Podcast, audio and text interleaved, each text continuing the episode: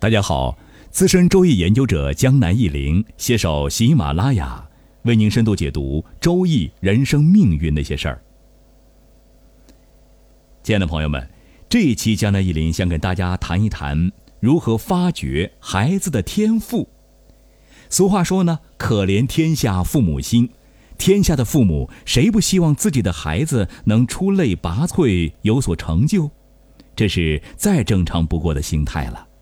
然而，当很多家长面对电视里、报纸上、网络上诸如“不能输在起跑线上”的言论时，往往会感到迷茫。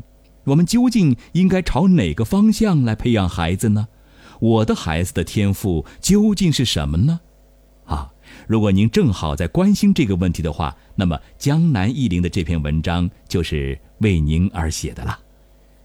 天赋从字面上来讲就是天生的禀赋，天生的能力倾向。通俗来讲，天赋往往对应着某种具体的技能，比如绘画、音乐、计算、语言、运动等等方面。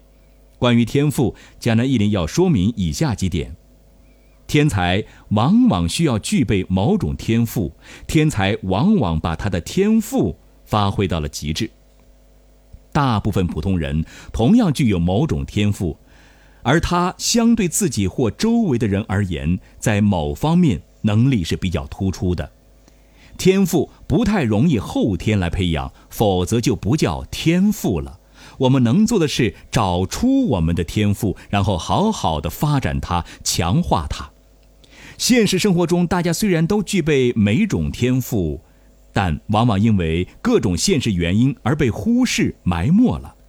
就拿江南忆林本人来讲吧，江南忆林对人的脸是非常敏感的。很多年以前见过的人，闭上眼睛依然历历在目；多少年没有见过的人，依然能够一眼认出。对声音也是如此。去年春节的时候，一个十多年没联系的朋友，其实当年接触也并不多，他突然间打电话给我，劈头盖脸就是一句：“你知道我是谁吗？”嘿，我一下子能说出对方的名字。不仅仅如此啊，我看到一个人的脸，大概就能把握住他的一些个性特点，因为我比较喜欢猜想他喜怒哀乐的神情，并乐在其中啊。在十多年前，大概是二零零五年的时候，江南忆林经常在 QQ 群里帮网友看照片，说性格，反响很不错。不过要指出的是，看照片的时候，江南忆林并没有用到面相方面的什么知识，只是看人的脸或照片，然后根据自己的直觉去感受。当然，如果看到真人或与真人一起活动，那感受的信息会更全面。不仅仅如此，可能大家不知道，其实，在微信或 QQ。看人打文字，有时也能看出一些性格问题，比如根据他们聊天的文字的样式、标点的使用、说话的逻辑性等等。总体来讲，江南忆林对观人方面是有天赋的。那么问题回来了，我们该如何发现一个人的天赋是什么呢？根据江南忆林所知啊，一般有以下几个方面：一，自行探索发现。这是大部分人的模式，经过多次的多方面的尝试试错，然后跌跌撞撞的找到了自己的天赋，找对了方向。君不见多少父母送孩子学这个班学那个班，其实也是一种尝试，看看孩子在哪个方面有潜力天赋。但是这种方法费时间、费精力，并且往往会因为家长的急功近利，给孩子很大压力，还有孩子的毅力、孩子的学业繁重等问题而半途而废。第二，找专业机构评测，这种方式往往要做各种测试问卷，然后根据一些心理学的模型，计算出一堆的能力倾向方面的指标。这种方式往往花费不菲。这种方式在欧美国家比较常见一些，对中国广大的老百姓而言，往往并不是很现实的。那第三种就是江南忆林的方式啊。那么说了半天，江南忆林要说的方式是什么呢？当然是江南忆林我自己最熟悉的一种方式，用生辰八字来看人的天赋和性格优缺点。生辰八字啊，是一个严密的多维度的体系，它可以从多个维度来考量一个人。比如，从动静的角度看，孩子是内向的、外向的，喜欢动还是喜欢静，适合文科还是理科。第二，从与外界的互动模式来看，孩子面对压力和挫折是逆来顺受还是奋起抗争呢？第三，从人际交往的角度看，孩子是话多还是话少？他喜欢独处还是喜欢和人交往？是比较清高还是喜欢和各色人等打成一片？第四，从职业的角度来看，他是适合行政管理、服务业、做学问研究、研究技艺，还是做创业经商？上面的这些问题啊，在八字方面都有一定的对应关系。比如八字中有官、印、比、商、财这些概念，专业术语称之为食神。仅仅看这些食神就能看出一些名堂，而如果进一步分析这些食神之间的搭配，就能够看明显看出一些禀赋。比如某人八字中带伤官加七杀。哦，在这儿提醒一下您，千万别被“杀”和“商”字儿这些字面意义给吓着，它们只是两个名词而已。那么“商官”呢，代表智慧、才华，有创意、有心计，往往谋划周密；而“七杀”呢，竞争性很强，能冲锋陷阵。带“商官”“七杀”的人，往往心高志大。有创意、有魄力，不迷信权威，敢于面对挑战。这种个性，如果在战争年代，就是那种冲锋陷阵的人物，有时也容易成为枭雄。在现代社会，可以做各种需要有创意的、动态性很强的工作，比如现代的职业，如程序设计、艺术设计、演讲，以及那些需要创意、口才、谋略去攻关的职业。那。如果你非要一个命中带伤官加七杀的孩子去当公务员的话，除非孩子是官二代，或者是会计，那么这样的孩子当公务员或会计啊，其实你是在害他，因为他十有八九不会喜欢，也不会太适应这样的工作。他明明是一只老鹰，大鹏，你非要把它当做鸽子关在笼子里养着，而反之呢？一个喜欢安安静静做会计的人，你非要让他去做销售，整天的和客户吃喝应酬，这对他而言其实也是一种折磨呀。请注意，江南一林对公务员、会计或鸽子啊没有任何偏见，这里只是想说明，不同的个性的人适合不同的类型的职业而已。总之。孩子教育而言，可以培养的方向很多，不可以死搬硬套，应该因人而异，因材施教才对。另外，从生辰八字不仅能看出孩子的一些天赋，也能看出孩子个性的一些不足之处。这些不足之处发现的越早，改善的余地也就越大。常见的不足之处，比如依赖性太强、毅力不足、不善表达。养孩子好比种树，在树还是树苗的时候，如果树干有弯曲，你只需要绑上一根小木棍儿就能够校正了；而如果等树长大、长粗了，树干弯曲等问题就很难校正了。最后呢，在这儿江南一林要分享一个案例，在两年前的时候，一个浙江永康的朋友找江南一林来看看他孩子的八字。他主要是为孩子培养的问题烦恼。他的儿子很聪明，会动脑，但相对呢比较内向。他听朋友说围棋可以锻炼大脑，然后就兴冲冲地为孩子报了围棋班没坚持多久啊，孩子不想学了，因为孩子无法适应那种围棋剧烈争斗的气氛。随后呢，又去学了笛子和画画等等。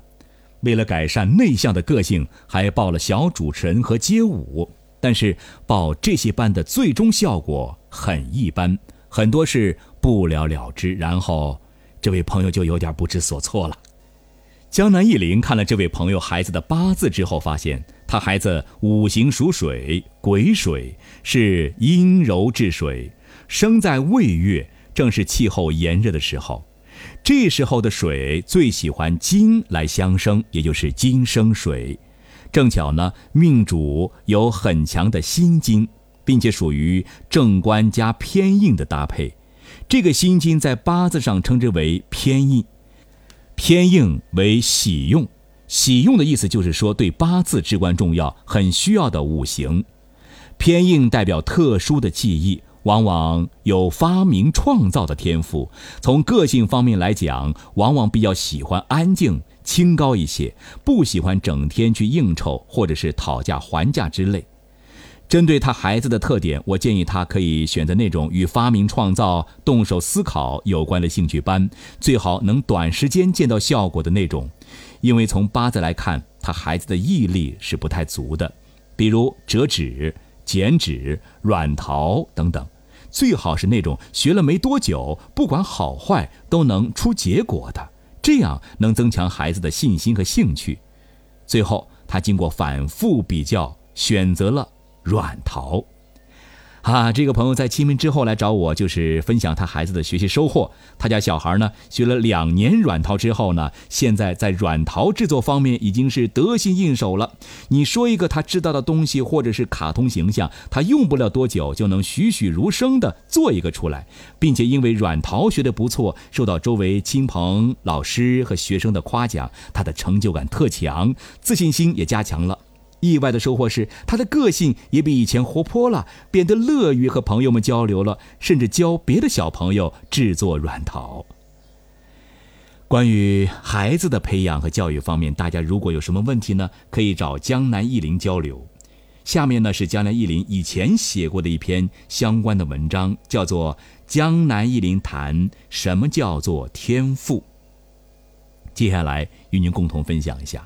那么今天之所以想到要写这样一篇文章，主要是因为江南忆林在看西方哲学和艺术史方面书籍的时候，受到一些启发，所以想写出来与大家分享。我们经常听到人们说某某人有天赋之类的话，但是这个天赋具体是什么意思呢？我们普通人如何判断自己是否具有某种天赋呢？这个问题可能是很多朋友关心的。本文主要探讨一下这个问题。众所周知，一个人的能力包括先天素质和后天素质两种。先天素质是不能或者说极难培养的，而后天素质，比如各种知识、技能、思维方式等等，是可以后天培养的。一个人要想在某个技艺或技术领域到达真正登峰造极的境界，如果没有某种天赋，即便他有再大的毅力和再大的勤奋，也是无济于事的。正因为如此，在古往今来的文学和艺术等方面，真正的大师很少，而匠人居多。大部分领域的人才水平都是如此，呈纺锥形分布。纺锥形分布的状态就是。中部最宽，两端是间隙的。江南忆林写这篇文章，探讨天赋的初衷是希望能为大家发现或发展自己的潜能，提供一点点的启发或者线索。我们无论什么样的人，无论艺术家、工程师，或者是一个普通人，比如家庭主妇，我们要工作、要生活，总是要面对或接触到各种各样的人、事物。比如画家吧，要经常面对模特；音乐家要面对各种乐器；车工要经常面对车床；家庭主妇要经常面对锅碗瓢盆盏等等。一个有天赋的人，当他面对某种事物的时候，这个事物的特征会给他一个深刻而鲜明的刺激，或者说印象。他不需要用什么逻辑推理或理论分析，仅仅凭着一种感觉，就能迅速把握住这个事物的细节、层次和内在关系。就是说，他这个人对这种事物有着独特的感受力，他能靠着这个感受力，能深入到事物的内部，把握到事物的本质。那么，就可以说，这个人对这种事物具有天赋。古往今来。那些伟大的文学家、艺术家或哲学家等成名成家之人，就是成功的通过某种方式，比如诗歌、小说、戏曲、图画、音乐、雕塑等等形式，把他的这种天赋展示出来而已。所谓感受力，比如面对一个曲子，他能一下子体会出这个曲子的风格、情绪，知道这个曲子想表达什么。大家想一想。高山流水啊，就这个缘故。那面对一个人，他可以仅仅根据这个人的一个眼神或一个微不足道的面部表情，就能准确把握这个人内心的活动等等。这些都是有天赋的情况。随便举一个例子来说明这种感受力的情况。大家可能听过“欲得周郎顾，时时勿拂弦”这句诗。这里的周郎就是三国时期吴国的那个周瑜，他的听觉极其灵敏，能分辨出音律的细微变化。据说莫扎特也是如此，所以江南忆林乐师演奏的时候，稍微弹错一个音符呢，周瑜都能辨别出来。《三国志·吴书·周瑜传》曾这样说：“瑜少精异于音乐，虽三绝之后。”其有确物，余必知之；知之必固。故时有人谣曰：“曲有误，周郎顾。”可以肯定，周瑜对音乐是有天赋的。本文所说的天赋，与那种可以通过后天训练、熟能生巧的某种技能或技艺是不同的。比如卖油翁，为手熟耳；技能技艺可以通过培养。训练从无到有，而天赋呢很难后天培养。但是后天的学习和训练可以加强和提升天赋，使天赋以更科学、更有效的方式展现出来。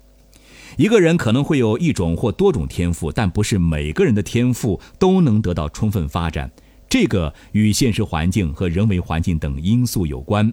比如机遇问题或一个人的精力有限等因素，这种忽略的情况，现在社会更常见。